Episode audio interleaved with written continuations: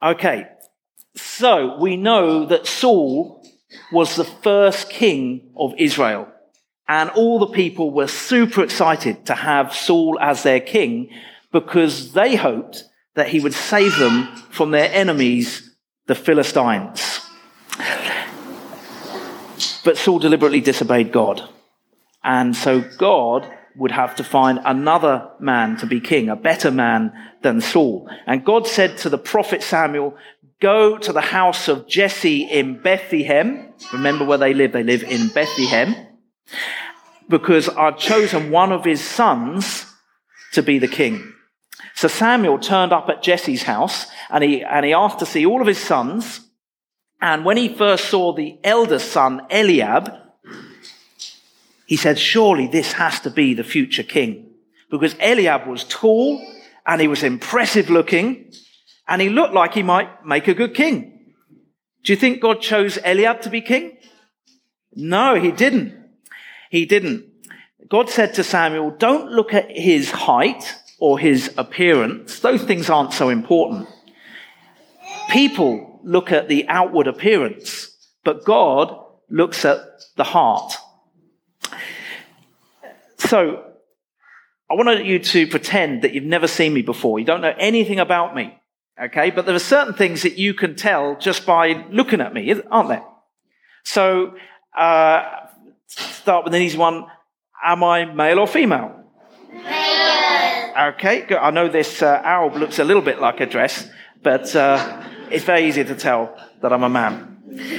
So, what colour is my hair?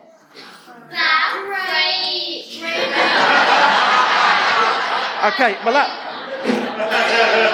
that is that is very accurate. Grey, brown, and yes, that, children are very observant, aren't they? I didn't I didn't think I had that much grey hair, but uh, you're right. I do have some grey hairs. So grey, brown, excellent. Um, how tall am I? Am I tall, short, or medium? Short. Short. Again again, that's pretty accurate because we're hearing short, medium. I'd say I'm sort of on the short side of medium. You're very, you're very accurate with this. I wasn't expecting this. Okay, let's, let's, try, let's try a trickier one just by looking at me. How much do you think I weigh in kilograms? 15 billion tons. 15 billion tons. Now I need it in kilograms. So, how many? How many? 100. That, anyone else? Uh, huh? 60? 89? Okay, you're getting there. About, yeah. Yeah, 80, 80 something, 80 something. Okay, stop, stop, stop. Okay, that's my head's spinning. That's as many guesses as, as I can compute. So we had everything from about 30 kilos to 60 billion tons. So uh, somewhere in the middle of there, but generally you can, you can tell. So when, a per, when God looks at a person, when God looks at a person, does he see more or less than we do? More. More. He does. He sees more. Of course, God sees all the same things that we do. He sees our outward uh, appearance. But God is not so interested in our outward appearance. God is more interested on what's on the inside. Can you see my thoughts? My feelings? No, you are. Hang on, you are not a mind reader, Isaac. I know you can. You can see a thought bubble above my head. Okay, well, generally, well, you can see my thoughts through. What did you say there? Feeling. Through feelings, okay. But generally, you can't see all the thoughts that I'm having in my head. Can you see my uh, sort of my, my thoughts, my feelings, my secrets? You can't see that all by. Okay, we're going to move on from that. I don't. I don't think you can see all that just by looking at me. Can you see everything that I've ever thought or said or done? Okay, you're saying yes. What did, what did I have for breakfast on the 29th of March, 1986? 15 million tons of No, I didn't. So you see, you can't see, you can't see everything that I've ever thought and said and done or everything that I will ever think and say and do. Can, remember, you don't, you're pretending you don't know me. Can you see my motives? Do you know why I do things? You can see, you can see what I do. Yeah. Yeah. I'm, I'm, getting, I'm, getting the wrong, I'm getting the wrong answers here, but that's fine. Okay. Yeah, but generally you can't see what, you can see what a person does, but you can't see why they do what they do. Can you see from just looking at a person how much love they've got in their hearts? No. You can't. We can't see all of this. But you know, God sees all of this and more. God knows us even better than we know ourselves. Now I'm going to show you a picture of two guys. You tell me whether you think they're good or bad. First one. Is he good or bad? Bad. Second one. Second. Good or bad? Good. Okay, it's interesting. You think the first guy is bad and the second guy is good, and you've made that um, assumption just by looking at them. But you know, by just by looking at a person, we can't tell whether that person was. was if we have it back up, we can't tell. We have those two guys back up. Just go back one. We can't tell by looking at them whether they're good or bad. They've probably been told to look like that for the photo, and other times they'd look very different to that. We can't tell. Um, the, the, the, we only see what's on the outside, but God sees what's on the inside. He sees our heart, our mind, our soul, our thoughts, our feelings, our motives. God sees the whole lot. He knows everything about us. And what's on the inside is what really counts with God. Anyway, Samuel uh, looks at Jesse's sons, there's seven of them, and he looks at them one after the other, and each time God says to Samuel, no, this is not the one, until there are none left. There are no more sons left in front of him. And, and Samuel says, well, have you got any more sons? And Jesse says, well, I've got one more. I've got my youngest son, but he's out in the fields tending the sheep. He's a shepherd.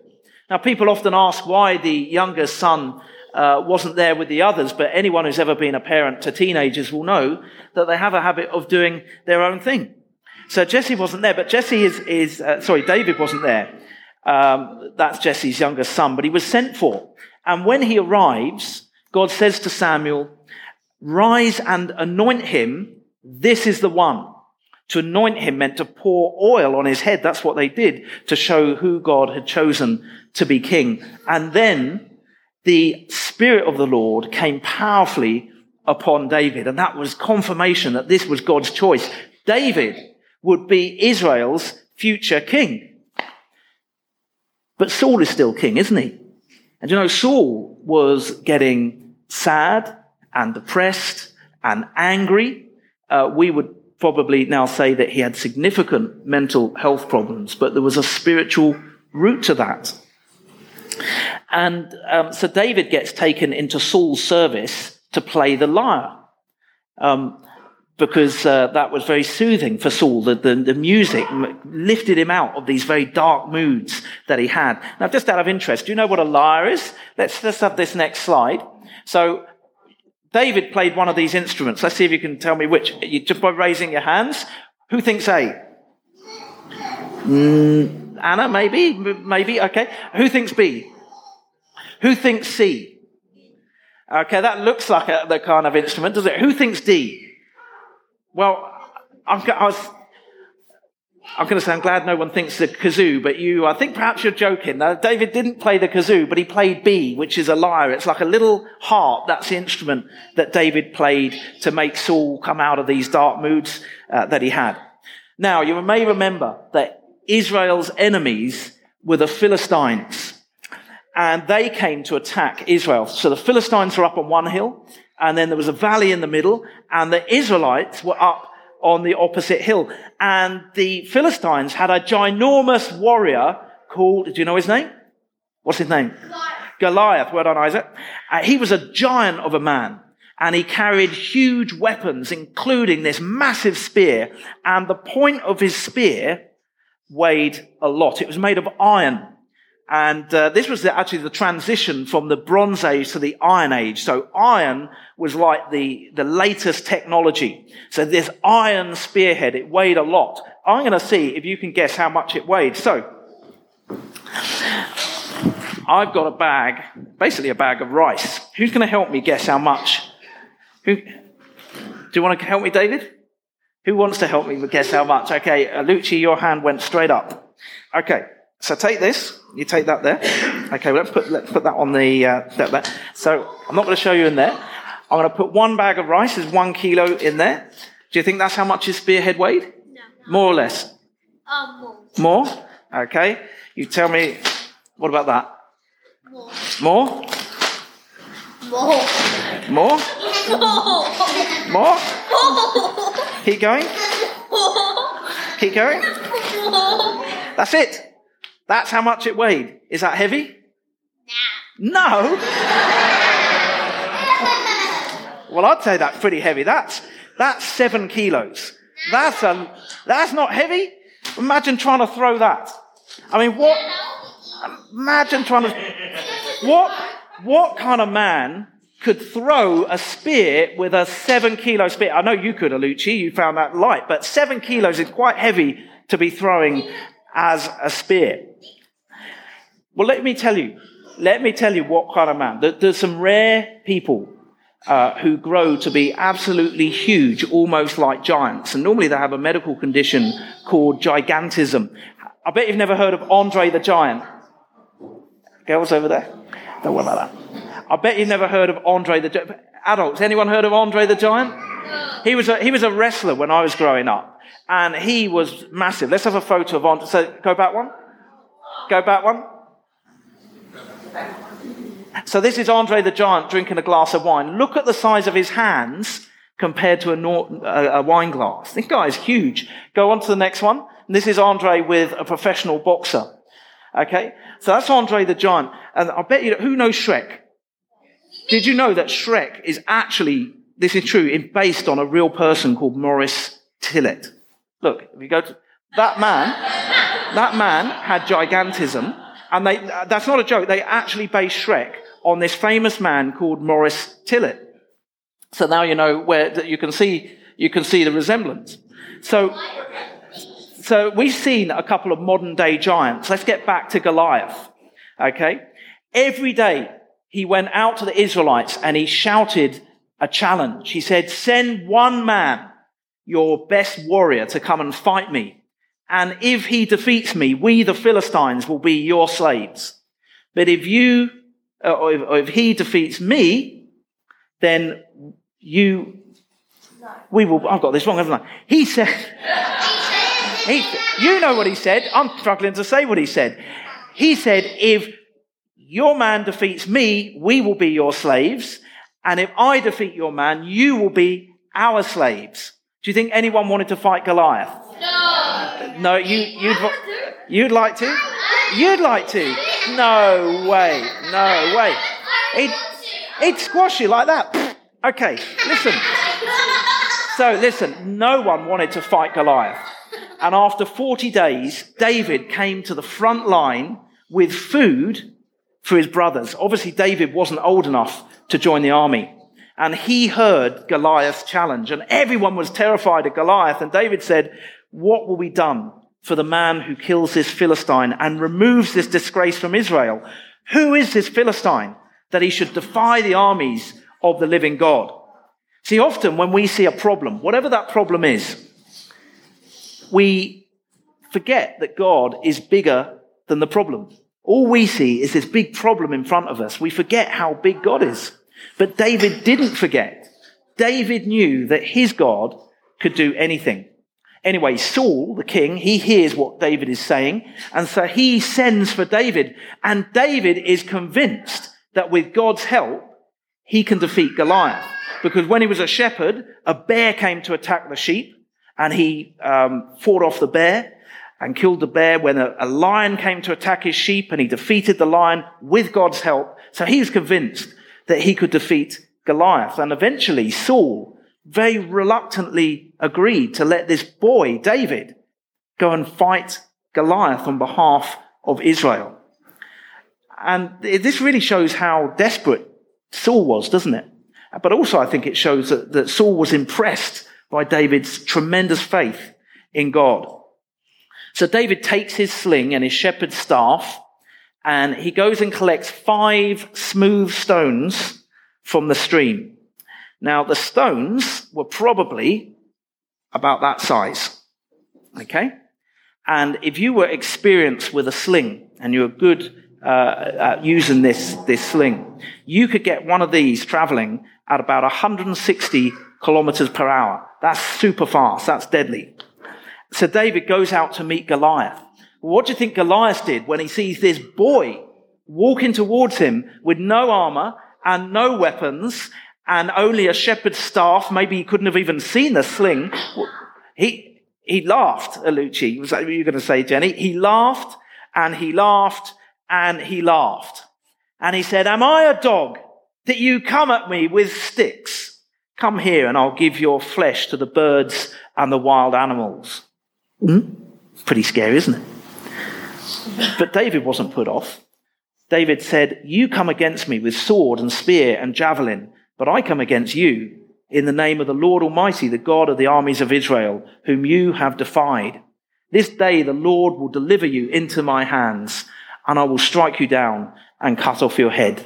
Again, that's getting pretty serious. But who, who did David put his trust in? Did he put his trust in himself? He put his trust in God, didn't he? Didn't put his trust in himself, but in God. What do you think happened next? He defeated Goliath. David got his sling and he hurled a stone, went flying through there and it hit Goliath on the forehead, right between the eyes. And Goliath toppled forwards and fell to the ground with a tremendous thud. And that was the end of him. Now, there's an obvious message. There's something we can take away from this. What do you think we can learn from this? So we're going to go for the obvious one first and then the less obvious one. Uh, Alucci, what do you think?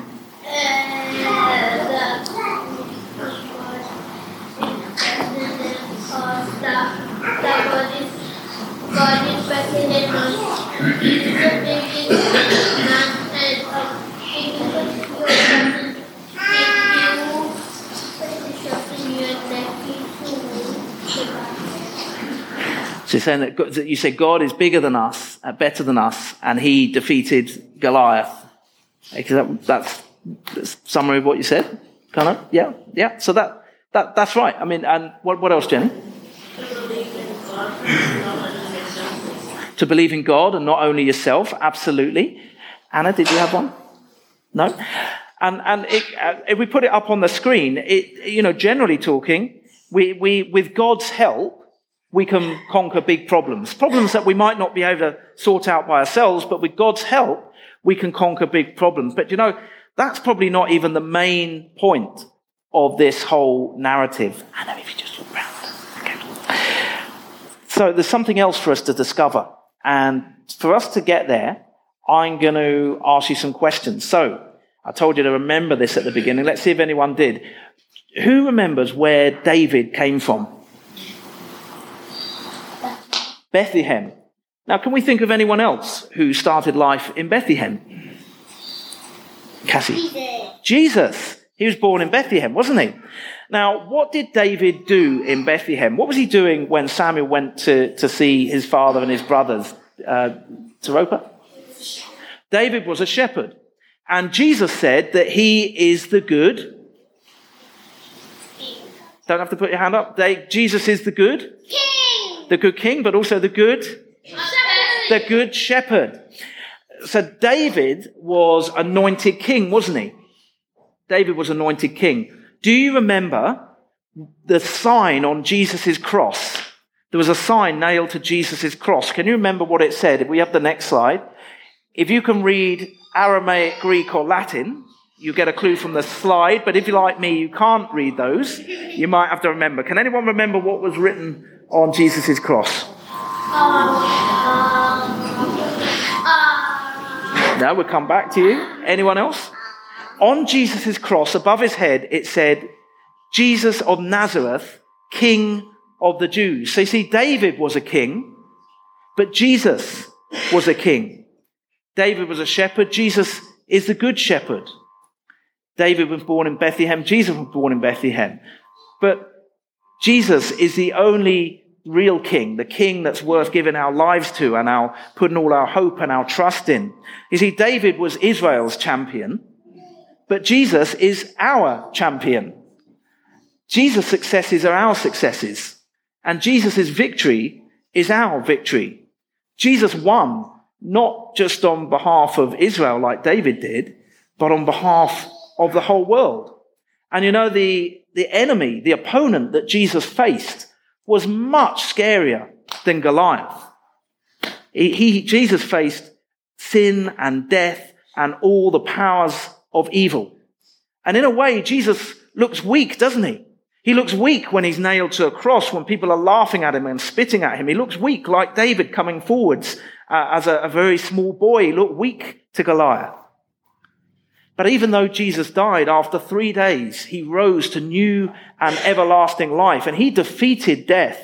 He conquered sin and death. He has the victory, not just for one nation, but for everyone who will put their hope and their trust in him. So you see, Goliath and the, the story of the David and Goliath, it does teach us. Of course, it teaches us that uh, God can help us to overcome big problems. But far more important than that, uh, David points forwards to Christ, who's overcome the ultimate enemy of sin and death on our behalf. Should we pray? Heavenly Father, thank you so much for this amazing narrative that we read about in 1 Samuel, David and Goliath. We love this story. It's, it's so well known. But we pray that we'll recognize that this is actually pointing forwards to the seeming weakness of Christ and his ability to overcome uh, the worst of enemies. We pray, Heavenly Father, that we will have hearts of grateful obedience to you this morning for all that you've done for us, done on our behalf. And we worship you. And we uh, pray all this in Jesus' name. Amen.